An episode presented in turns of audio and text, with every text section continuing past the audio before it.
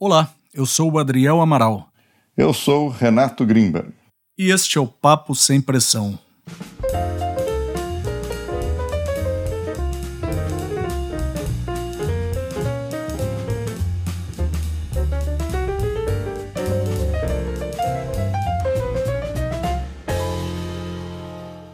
Hoje nós começamos aqui a divulgação de uma série de podcasts gravados para levar até você esclarecimentos, dicas, ideias, enfim, tudo o que puder ajudá-la a lidar com a depressão da forma mais leve possível. E aí, Renato, será que dá mesmo para lidar com a depressão com leveza? Adriano, essa é uma pergunta excelente e a resposta curta é que sim. Obviamente, a depressão é algo complexo, é algo que existem muitos mitos em torno da depressão, por isso precisamos desmitificar essa questão, gerar consciência nas pessoas. E a depressão nada mais é que uma doença como a, de, a diabetes ou a pressão alta. Quando alguém fala, puxa, eu estou com pressão alta, estou com diabetes, todo mundo fala normal. Agora, a depressão né, gera uma certa ah, depressão, a pessoa não entende isso, né? Então, é importante saber que dá sim para lidar com leveza, existem milhares, milhões de pessoas passando por isso, e pessoas não só desconhecidas, pessoas famosas, pessoas muito bem-sucedidas, que lidam com a depressão e conseguem é, ter vidas produtivas, vidas que realmente agregam valor, mesmo lidando com a depressão. Pois bem, hoje nós vamos conversar sobre uma entrevista que fizemos com a psicóloga argentina Débora Kestel. É, a Débora é responsável pela área de saúde mental da Organização Pan-Americana de Saúde, ou OPAS, cuja sede fica na cidade de Washington, nos Estados Unidos. A OPAS é o braço da Organização Mundial de Saúde, a OMS, aqui nas Américas. Esperamos que vocês gostem e que fiquem com a gente até o final. Renato, 2020 chegou, né? Eu, eu sempre lia e ouvia que até 2020 a depressão seria a doença mais incapacitante do mundo. E essa estatística já é uma realidade presente. Bora escutar a Débora? Vamos lá. Sí, efectivamente la depresión es la causa principal de discapacidad en todo el mundo y eh, afecta a las personas eh, de cualquier clase social y en cualquier uh, país o en todos los países que sean de ingresos eh, altos, medianos o bajos. E cá estamos nós contribuindo com as estatísticas, não é não, Renato? Aliás, a depressão é foi o que nos uniu, né? Pois é, de uma forma eh, não convencional, né? Exatamente. Conta aí um pouquinho para o pessoal, Renato. Bom, é o que eu lembro, né? Eu fui fazer uma palestra é, no Banco do Brasil, em Brasília, onde o Adriel trabalha, uma palestra sobre liderança, motivação, né? Como é que a gente cada vez consegue melhorar o nosso trabalho. E uma palestra no auditório, e depois algumas pessoas vêm falar comigo e tal. E o Adriel ficou ali pacientemente esperando e depois me puxou para o canto e falou: Renato, queria bater um papel com você e tal, adorei a palestra e tal. E começou a falar um pouco comigo e tal. E o que, que você me falou, Adriel? Eu, eu falei, cara, você está aqui falando de motivação, você está aqui falando de autodesenvolvimento, de carreira, e eu não consigo pensar em nada disso porque a, a depressão me paralisa. Então eu não consigo sair do lugar. Foi mais ou menos por aí, não foi? Exatamente. Aí eu comecei a fazer algumas perguntas para o Adriel, algumas perguntas é, sobre isso, que começaram a mostrar para ele, esse cara conhece esse assunto, né? E aí que eu fui falando e revelando para ele, olha, Adriel, é, curiosamente eu lido com depressão há mais de 20 anos, né? Aí começamos a entrar um pouco nessa conversa, né? E até em retrospecto me, me vem uma cena de um filme, um filme para criança, mas é um filme clássico ali da, da Disney, que é o Encontrando o Nemo, que quando uhum. ele está no aquário, para quem vai lembrar do filme, ele, ele tem uma, uma nadadeira pequenininha, né? E ele está falando com um dos peixes, que é um, é um dos peixes experientes lá, que não, mas isso aqui eu não consigo fazer nada, porque eu tenho uma, uma nadadeira pequenininha. E aí o peixe vira de lado e, e mostra para uma nadadeira que ele tem cortada, né? Ele fala, isso nunca me impediu de fazer nada, né? E, então um pouco é isso, a gente vê as pessoas fazendo as coisas, a gente não vê o que está por trás.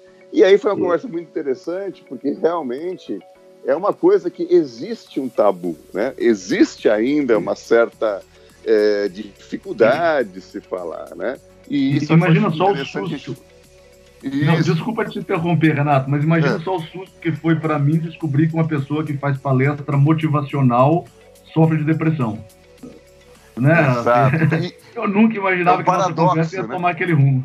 Um paradoxo. É, é, um paradoxo, né? E, e o que é bacana, né? Que a gente começa a ver o seguinte: você, e, e, no meu trabalho, né? Quer dizer, com palestra, ou com aconselhamento executivo, eu, eu, obviamente eu tenho um privilégio de poder observar muito, né? E você começa a conversar com muita gente de vários mundos, e você começa a ver que é muito mais comum do que parece. Ou seja, as estatísticas que a gente ouve, né, de números incríveis, eu posso atestar que é real, porque muitas vezes eu vou conversando e não vem no começo da conversa, né? Uhum. Muitas vezes demora um pouco para aparecer. Então, com o Adriel, assim, o Adriel já colocou aquilo, até acho que foi, teve uma conexão, porque realmente, né, Adriano, até eu queria ver um pouquinho da tua experiência. É uma uhum. coisa que de deixa desconfortável para você falar para alguém que a pessoa pode interpretar de uma maneira completamente equivocada, né? Totalmente. E eu acho que foi exatamente isso que nos ligou ali naquele momento, Renato, porque eu lembro até que a gente começou a conversar, depois de já uns cinco minutos de conversa, e um já sabendo que, que o outro sofria de depressão, a gente começou a conversar, cara, sobre medicação. O que, que você toma, o que, que você toma, eu já tomei isso, isso não deu muito certo, quantos miligramas você está tomando, entendeu? A gente começou a trocar figurinha. E aí foi, foi, foi muito bacana porque ali a conexão foi real, né? Não foi o Renato palestrante, não foi o Adriel, funcionário do banco que estava assistindo a palestra, mas assim, duas pessoas que falaram, eu tenho depressão, vamos conversar sobre isso. E sim, é, você até estava falando aí da, da questão do, dos seus clientes, você execu é, desculpa, é coach de executivos, quer dizer, você lida com pessoas de altíssimo nível, né? E você disse que o, o assunto depressão não surge no primeiro momento. E eu acredito que não surja mesmo, porque é, eu imagino que para um executivo, para uma pessoa que está num nível tão alto, né, uma pessoa que tem que se impor, que tem que liderar, para ela talvez uh, isso soe como um sinal de fraqueza, né? Eu sou Exato. um executivo e eu vou falar para o Renato aqui, já vou começar dizendo que eu sofro de depressão. Então isso já, assim, a minha máscara cai nesse momento. É, é, é mais ou menos isso que acontece. Exato, eu acho que tem muito essa questão, né? Até se a gente voltar um pouquinho no que a doutora Débora fala ali, que ela fala, primeiro que a depressão vai eh, se tornou a, a, a, condição, a doença mais que cria a, a incapacidade das pessoas, né? Porque se ela não é tratada, a pessoa realmente eh, a vida para, né? E também outro uhum. fato interessante que ela fala ali, que eu vou voltar na tua pergunta, é que não tem classe social, não tem gênero, não ah, tem né? atinge todo mundo. Mas existe uma certa aí um certo mito, ah, pre, pre, é, depressão é coisa de gente rica, é coisa de gente que não tem o que fazer, né? Coisa, é, eu não é. tenho tempo para ter depressão, né? Que assim, é, é, são esses mitos para criar estereótipos que não tem nada a ver com a realidade. E por causa desses estereótipos, as pessoas têm medo de falar. Realmente, uma pessoa que tem uma posição de liderança, né? Que tem muito que ver, ah, essa pessoa é, é forte, é uma besteira. Agora, ainda é bem que o mundo está mudando e a gente vê cada vez mais a, a, questão da vulnerabilidade aparecendo, né? E eu digo assim, é, eu preferia não ter, vou ser sincero, quer dizer, eu preferia não ter tido claro, que lidar claro. com isso, mas eu tenho certeza que me tornou uma pessoa melhor pela questão de lidar com esses episódios depressivos que eu tive, porque te faz refletir, te faz criar muito mais empatia, né? É, essa conversa que a gente teve, né, Adriel, quando a gente se conheceu. Se eu não tivesse tido depressão, seria muito difícil eu ter essa empatia quando você foi me falar de depressão, né? Então eu acho Exato. que isso torna a gente mais antenado no que acontece, né? E, e, nem estaríamos aqui conversando agora, né, Renata, assim, com a vontade genuína, que eu sei que é genuína, de levar essas informações para outras pessoas. Eu acho que tem gente que vive assim numa, numa bolha tão opressiva com relação à depressão que não tem nem oportunidade de conversar sobre essas coisas com ninguém. Então, exato, né? exato. E, e, e, a gente é, pode se considerar privilegiado porque a gente teve tratamento, a gente teve a conscientização, né? Até nos outros a gente vai entrar um pouco mais em detalhes, talvez você teve até episódios mais severos do que eu, né, Adriel? Mas uhum. mesmo com todo o sofrimento, com tudo isso, você teve é, médicos, teve pessoas que puderam te ajudar. E o que a gente sabe que sem isso é muito difícil a superação e, infelizmente, outra estatística, né, que depois a gente vê, é que suicídios acabam é, levando a suicídio porque a pessoa não entende o que está acontecendo, né? E eu, eu me lembro perfeitamente, há 20 e poucos anos, quando o médico me falou assim, não, Renato, você está tendo uma depressão, eu não conseguia entender, que depressão, como que depressão, é tomar yeah. remédio a melhorar. Só que eu, eu tava tão ruim, se o cara falasse, você precisa tomar vidro é, derretido com giló, eu tomava, né? É, então, é, mas é, é, muita gente é, não, não, tem, não tem esse acesso, né? Então acho que esse trabalho que a gente quer fazer aqui é para gerar essa conscientização para que mais pessoas possam se tratar e terem vidas é, é, boas, né? É precisamente isso.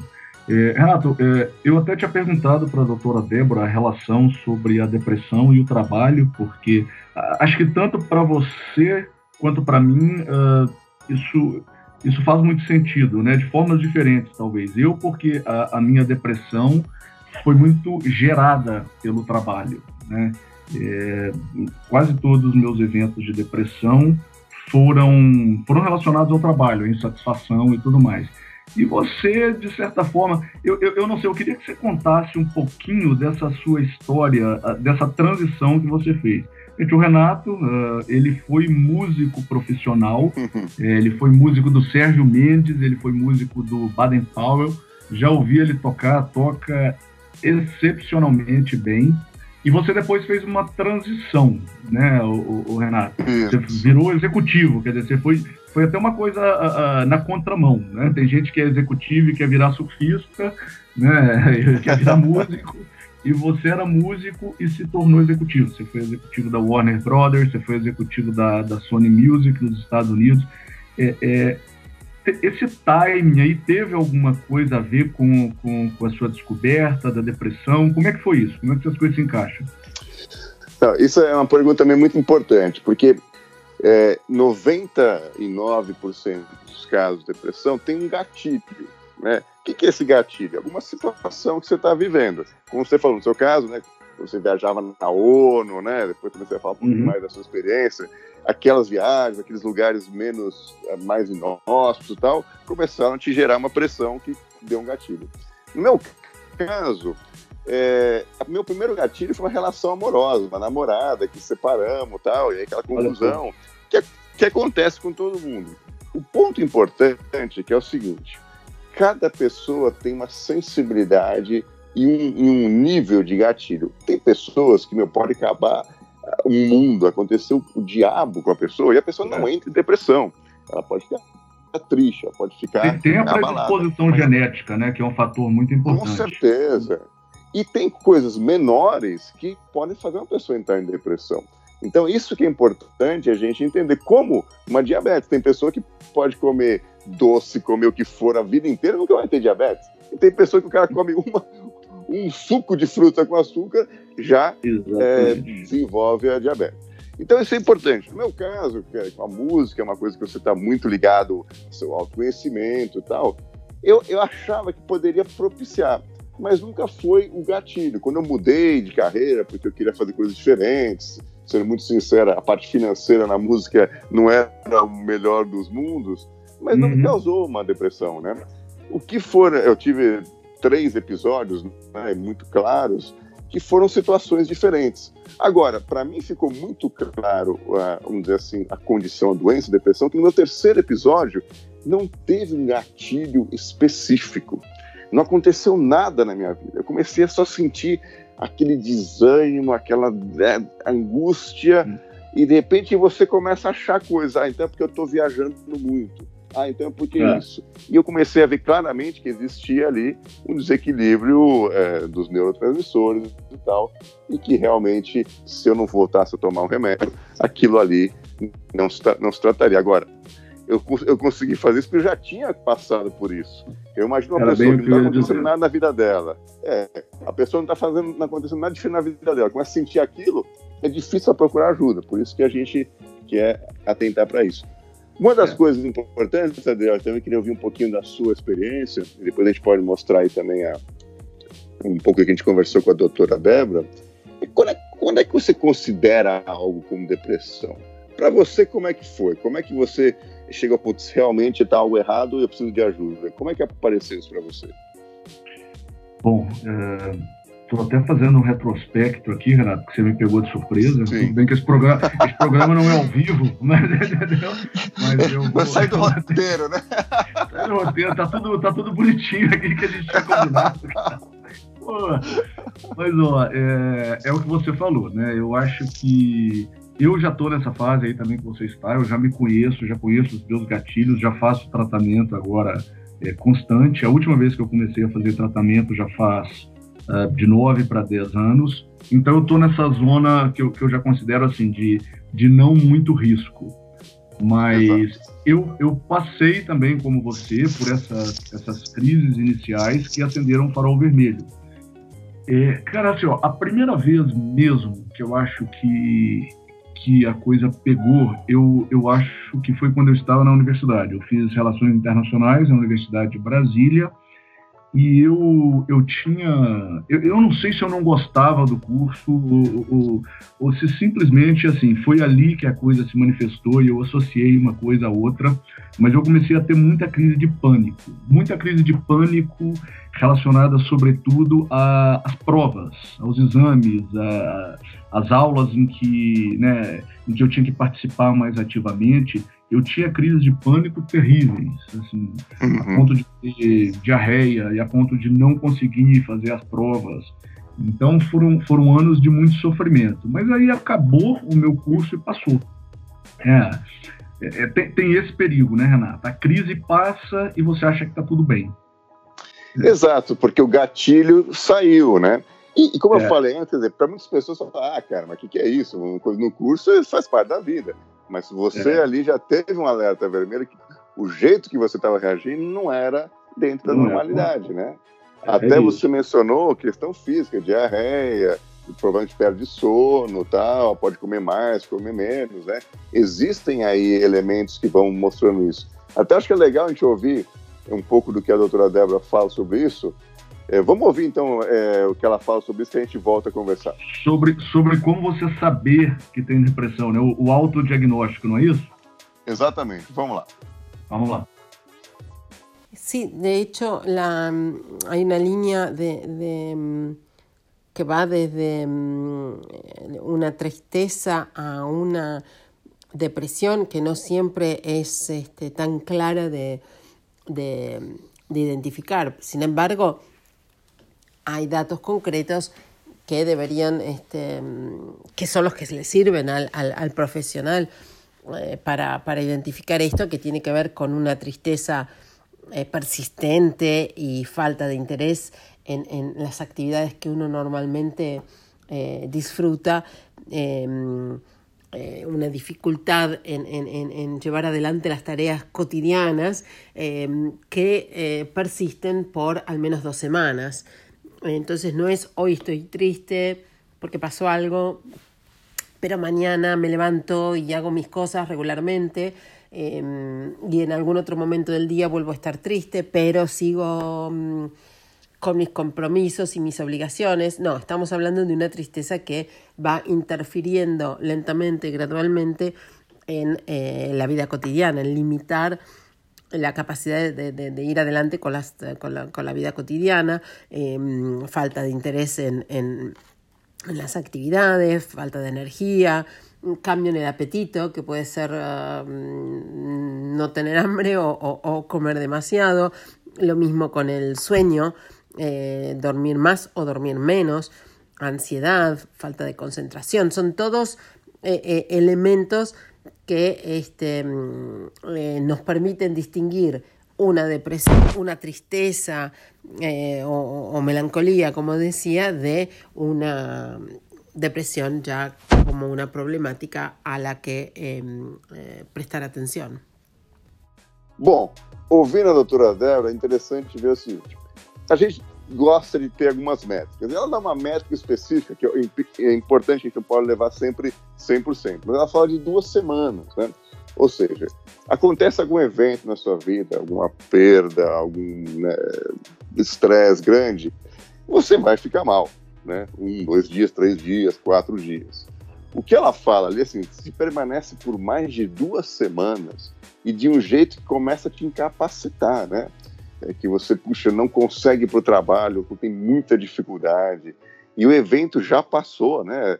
É, muitas vezes a depressão é, uma, é, uma, é um alerta ali, mas que não tem mais o evento. Então, isso que é importante diferenciar. E aí, cada pessoa é de um jeito, mas aí eu vi um pouquinho de você, Adriel. Para mim, hum. ficou muito claro que tristeza é diferente de depressão. A tristeza, você fica triste e melhora, fica triste e melhora. A depressão é constante, é um desânimo constante, uma perda do interesse de tudo que você gosta na vida. Como é, é que é para você, Adriel? É, eu, eu acho que é bem isso. É, eu me lembro de, de quando eu estava assim, na, no auge de, de, algumas crises minhas, eu fazia terapia e tudo mais, né? até porque depois que eu aprendi, né, assim, como lidar melhor com a coisa, eu, eu nunca vacilei, nunca baixei a guarda. Mas eu me lembro muito de, de a minha terapeuta me perguntar uh, qual seria a situação de vida ideal para mim. Né? Descreve um quadro em que sua vida está boa, né, em que tudo está certo, em que a depressão não vai te atingir. Cara, esse quadro não existia. Un... Acho que a única, o único quadro que existia assim que me agradaria era eu deixar de existir, era eu Exato. morrer. Eu acho, sabe? Eu acho que por isso assim o suicídio acaba sendo a consequência da, da depressão em muitos casos porque a pessoa pensa, e se eu fizesse isso? Você raciocina, aquilo não te diz nada. E se eu fizesse aquilo? Aquilo também não te diz absolutamente nada. E você entra aí num círculo vicioso e não vê a saída. Sabe? Por isso que é tão importante você ter alguém para te tirar desse círculo. Mas é isso, Exato. não é uma tristeza, cara. Tristeza a gente sente todo dia, né? Não digo todo dia, mas assim com frequência, né? Em, maior Exato. ou menor intensidade mas a tristeza não te paralisa, não te imobiliza e a tristeza passa. Eu acho que, que é por aí. Isso. E aí é importante, Adriano, para quem está ouvindo a gente nesse momento, talvez tenha pessoas pensando, puxa, não vale a pena viver, e está pensando até em algo mais é, radical. A mensagem importante é o seguinte: você não está no estado normal, você não está pensando normal. E eu garanto para você, o Adriel também passou por isso, eu passei por isso, Pode tendo falar tratamento, tendo tratamento correto, isso vai passar. Vai passar porque é uma doença, é como se estivesse sofrendo de uma doença. Agora, e, e... o teu raciocínio não, não permite você entender isso porque você não consegue avaliar. É. E depois que passa, né, Renato, que você consegue olhar para a coisa com, com mais isenção, com mais imparcialidade, você pensa, cara, eu não, eu não acredito que eu cheguei àquele ponto. Aquilo lá não era eu. Eu sou isso aqui, eu sou isso aqui. Exato, conversando exato. com o Renato, né, gravando um podcast, falando com as pessoas que eu quero que, que ouçam sobre o assunto. É, então, eu, eu, acho que o foco tem que ser nisso. Assim, por favor, eu, eu peço para vocês, quando ouvir essa nossa gravação aqui, essa nossa conversa, foque nisso. Se você está passando por, por, por essa situação, essa pessoa não é você. Não é você, assim, né, em pleno gozo das suas faculdades mentais, é, é, vivendo a vida com, com prazer, com alegria. É, é Exato. Bem o que você falou. E, e, outras coisas que, às vezes, né, é, a primeira regra é nunca tomar nenhuma decisão quando você está nisso, porque você começa a achar por acaso que qualquer coisa na sua vida que está causando isso, né? Eu já vi a pessoa falando, não, porque meu casamento é que está causando isso. E às uhum. vezes não tem nada a ver o teu trabalho e tal. E aí você então, culpa pessoas até, né? Isso, tem nada exatamente. A que é uma tentativa de se sentir bem. Então, o, o correto é você se tratar, e o tratamento, a gente não vai entrar hoje aqui em muitos detalhes, né? a gente vai ter uma série de podcasts, mas vai desde terapias a remédios, né? Tem coisas até mais complexas que a doutora até mencionou para a gente, a gente conhece. O ponto é que é o seguinte: cada pessoa é diferente, então não existe uma fórmula mágica. É, acho que até quando a gente conversou, Adriel, eu tive sorte, por exemplo, o primeiro remédio que o médico me deu fez efeito em 15 dias. Puxa, uma maravilha. Tem pessoas que não faz efeito tão rápido, precisa é. trocar de remédio. Então, isso é importante também entender, né? É, aliás, exatamente. É, os médicos geralmente pedem duas semanas e existem até alguns casos em que pode demorar mais que isso, mas é, é importante é, você estar com esse acompanhamento exatamente para o médico também e te, te dando esses, esses feedbacks, né, Renato?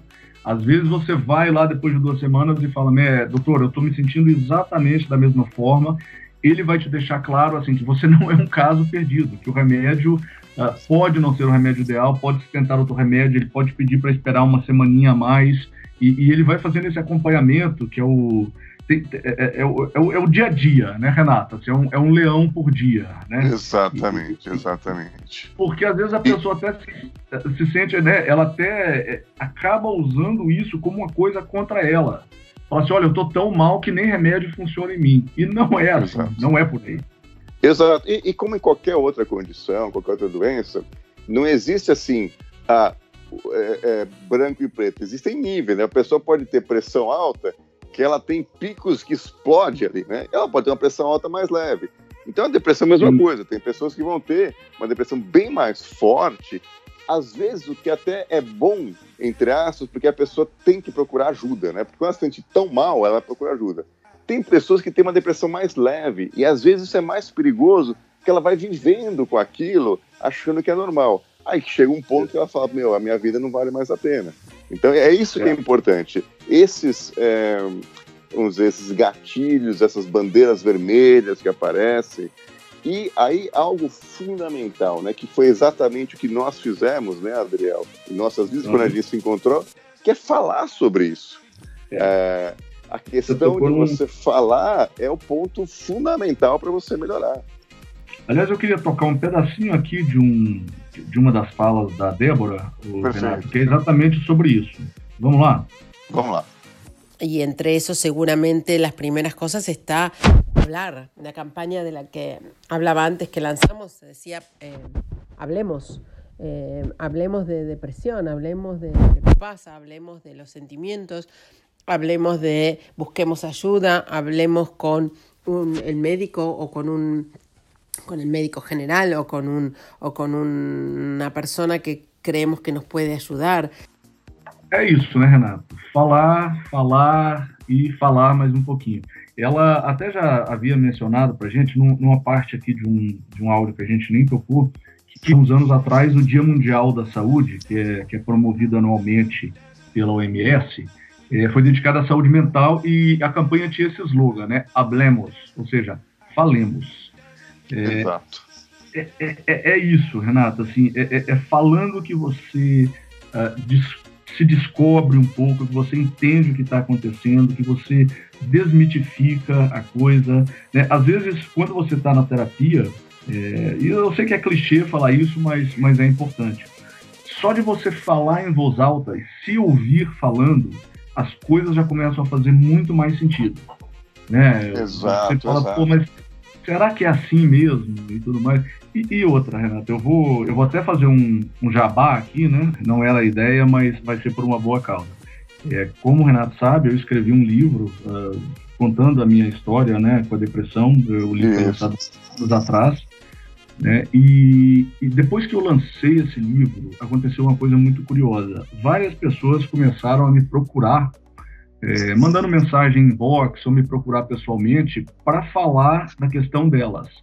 Algumas, uh, algumas delas que não não se percebiam uh, com depressão e aí elas vieram conversar comigo nesse sentido. Assim, o, o seu livro abriu meus olhos para isso e outras que, que, que sabiam que tinham depressão, mas não se sentiam à vontade para conversar sobre o assunto. Entendeu? Aí nesse caso foi, olha, a sua coragem de falar me deu coragem de falar também com você.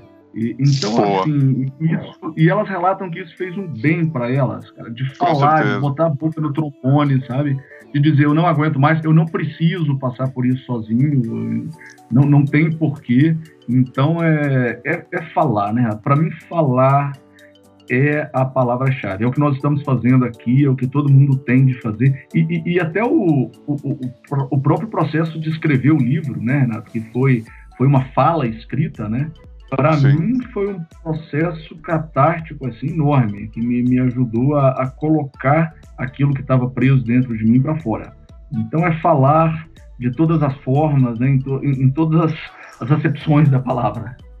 Então, eu acho que isso é o ponto, né? É, a gente achar, é, começa a ver que existem outras pessoas passando por isso, que faz parte, né, da vida.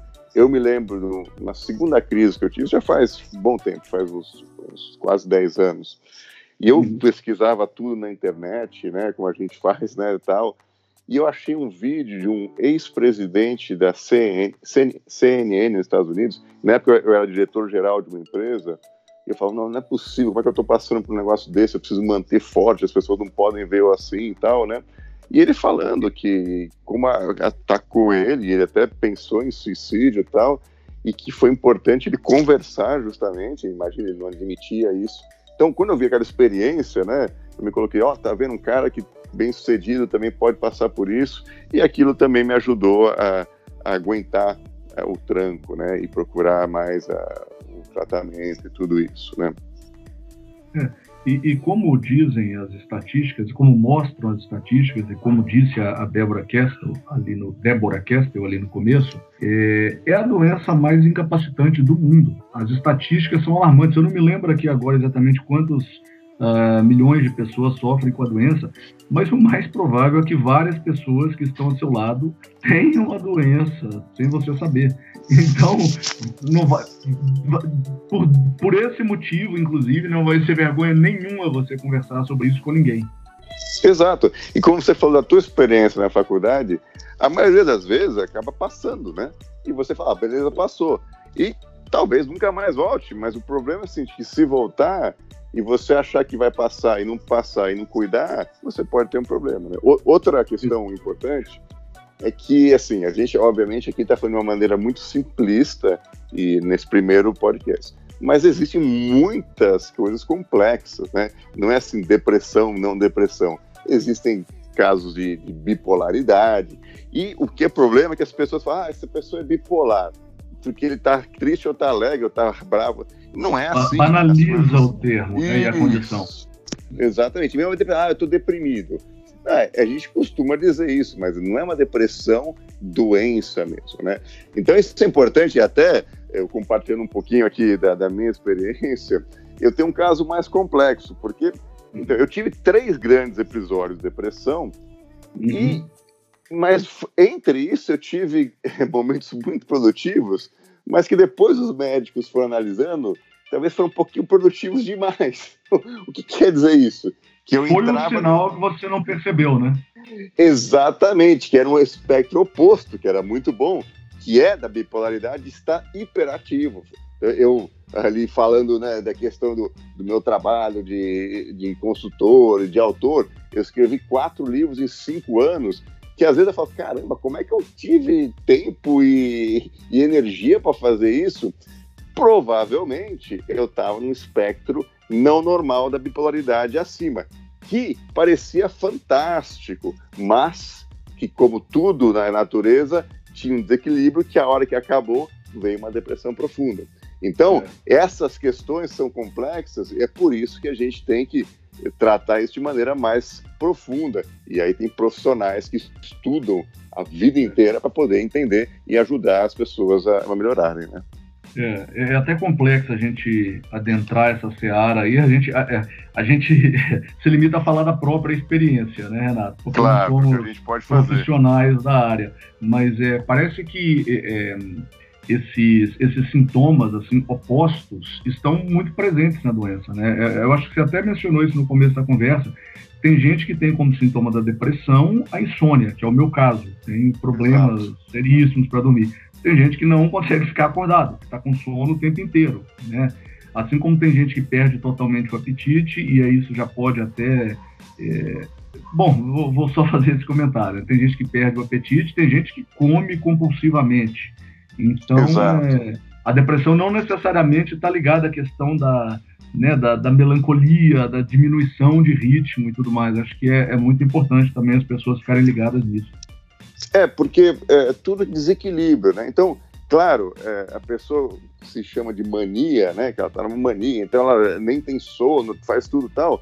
Parece excelente, mas às vezes ela começa a não tratar bem as pessoas, ela começa a ter é, reações muito agressivas. E isso, além de tra transtornar a vida da pessoa e das pessoas que vivem em, em torno dela, pode estar claro um sintoma de que daqui a pouco ela cai numa depressão profunda. E aí o sofrimento é muito grande. Então, é claro que a gente aí pode entrar um pouco do clichê, mas o autoconhecimento, né, e quando eu falo de palestra, do meu trabalho de, de consultor e tal, é muito presente porque é o que ajuda a gente a entender melhor como se tratar, como chegar a níveis melhores de, de entendimento das coisas. Agora, o que, que, a gente quer fazer com esse podcast é o seguinte: a coisa mais importante é que não se tenha vergonha, não se tenha nenhum constrangimento de falar sobre isso. Eu acho que a tua experiência do livro, né, foi muito uhum. importante para muita gente que leu começar a falar sobre isso. E as pessoas que não têm isso, que de repente não vão estar ouvindo esse nosso podcast, têm mais sensibilidade e empatia de que porque você não tem algo, não significa que não é é, não exista, né? Quer dizer, a pessoa fala, não, mas olha, eu nasci pobre, tive uma dificuldade incrível na vida, eu perdi meu pai e nunca fiquei deprimido, então isso é besteira. É. maravilha, parabéns para você, que ótimo que você não tem essa tendência. Mas não é porque você não tem essa tendência que outra pessoa possa ter essa tendência, né? Isso é importante também a gente trazer. É, e, e, exatamente isso que você está falando. Todo mundo convive com a depressão de alguma forma, né? Pode não ser você a pessoa que tem depressão, mas é como a gente estava dizendo, pelas estatísticas, certamente tem alguém ou várias pessoas perto de você que tem depressão. E, e eu imagino que com você seja a mesma coisa, Renato. A, a, minha mulher já entende muito de depressão. ela não tem a menor tendência à depressão, mas ela já me conhece ela já observa alguns sinais, às vezes ela fala, olha, tô, tô sentindo isso, tô sentindo aquilo, e pelo meu próprio autoconhecimento que você mencionou aí, eu também já, já dei um briefing para ela, sabe, Renato? Olha, quando eu estiver claro. assim, me dá um toque, quando eu estiver assado, é, é, é, né, fique mais atenta e me ajude. Então é isso aí, eu acho que todo mundo tem que ter consciência do problema, entender um pouquinho do problema. É verdade, em casa é a mesma coisa. Minha esposa há 25 anos, ela já tem, às vezes ela já começa a reconhecer antes de eu falar qualquer coisa, né? E que, é. obviamente, as pessoas que estão juntos são impactadas, né? E é. é importante, de novo, assim, existe um componente genético. O meu pai, eu lembro dele, eu perdi meu pai cedo, mas ele tinha é, questões depressivas. Agora, o que, que, é o importante a gente entender?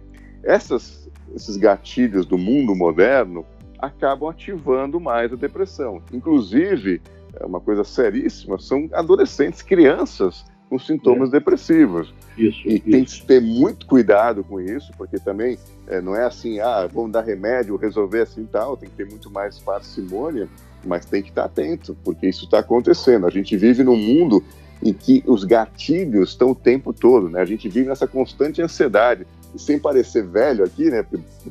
Tenho 46 anos, todo mundo dizendo. É pra gente não se entregar, do, né, Renato? É, no meio do caminho, mas a questão da mídia social, a questão dessa coisa constante esperando ah, likes e dislikes e não sei o quê, isso gera uma série de gatilhos que podem trazer as pessoas que têm mais tendência a terem sintomas de depressão, né? E se você não participa ativamente da vida do seu filho, você não vai poder ajudar. Não é participar no sentido de controlar, né? De Exato. É, eu, eu quero ver tudo, eu decido o que você vai postar, não, não é nada disso. Mas conversar, sentir como que seu filho está. É, eu, eu faço muito isso, eu tenho um enteado, né, adolescente, 14 anos, e gosto muito de conversar com ele, saber como que está a vida dele, o que está incomodando, quais são os planos dele. É, eu acho que isso é, é um trabalho preventivo e de acompanhamento muito bom e muito gostoso de fazer. Exato. Então acho que é isso, né? Acho que para essa nossa primeira conversa a ideia é que as pessoas possam ter um pouco mais de consciência. A gente trouxe aqui as nossas experiências reais, né? Realmente a gente sabe o que, que isso pode causar.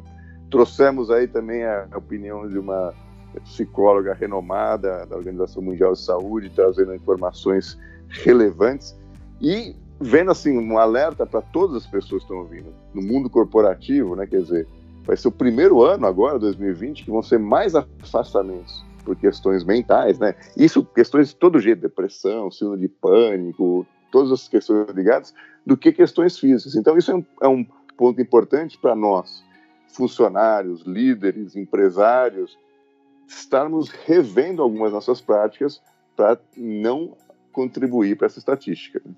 É, aliás, no nosso próximo podcast a gente vai conversar um pouquinho sobre a situação da depressão no Brasil, né, Renato? E, e incluindo mundo corporativo e, e tudo mais. Né? Exatamente. E assim, a, a, ideia é que as pessoas possam acompanhar esses podcasts para que você possa se ajudar e também a nossa, acho que nossa ambição, né, que outras pessoas possam ajudar as outras, né? Quando você ouve isso, puxa vida, eu tô com um funcionário aqui que ouvindo isso aqui está claramente com sintomas de depressão, deixa o que eu posso fazer, né? E às vezes você vai não só ajudar uma pessoa que é algo humanista, algo altruísta, mas vai trazer mais produtividade para tua empresa. Porque se você claro. tem pessoas que estão bem, que estão é, completamente equilibradas e, e felizes, a produtividade, sem dúvida alguma, vai melhorar. E desculpe-me pelo clichê, mas a gente vai ser ajudado também, né, Renato? Eu sempre que sempre, sempre, sempre, existe essa tendência a falar, ah, eu aprendo mais do que ensino e tudo mais, mas é verdade, cara. Eu tenho certeza que a gente vai receber altos comentários legais e altos toques aqui. Claro, e toda a ação altruísta tem uma ação egoísta envolvida, né? Quer dizer, ah, claro, claro. Não sejamos hipócritas, né? Exato, né? A gente também se ajuda, mas o que é bacana é que o resultado disso é ajudar muito mais pessoas. Então é isso aí, pessoal. Foi um prazer aqui estar com vocês. Essa primeira edição do Papo Sem Pressão, com meu amigo aqui, o Adriel, que a gente tem trocado informações interessantes e tem, a gente tem essa ambição, esse sonho de trazer informação para as pessoas e que mais pessoas possam ter os mesmos acessos que a gente teve para lidar com a questão de depressão ou de qualquer tipo de doença mental que a pessoa possa estar passando. É isso aí, Renato. Sempre um prazer conversar com você. Tchau, tchau, pessoal. Um grande abraço.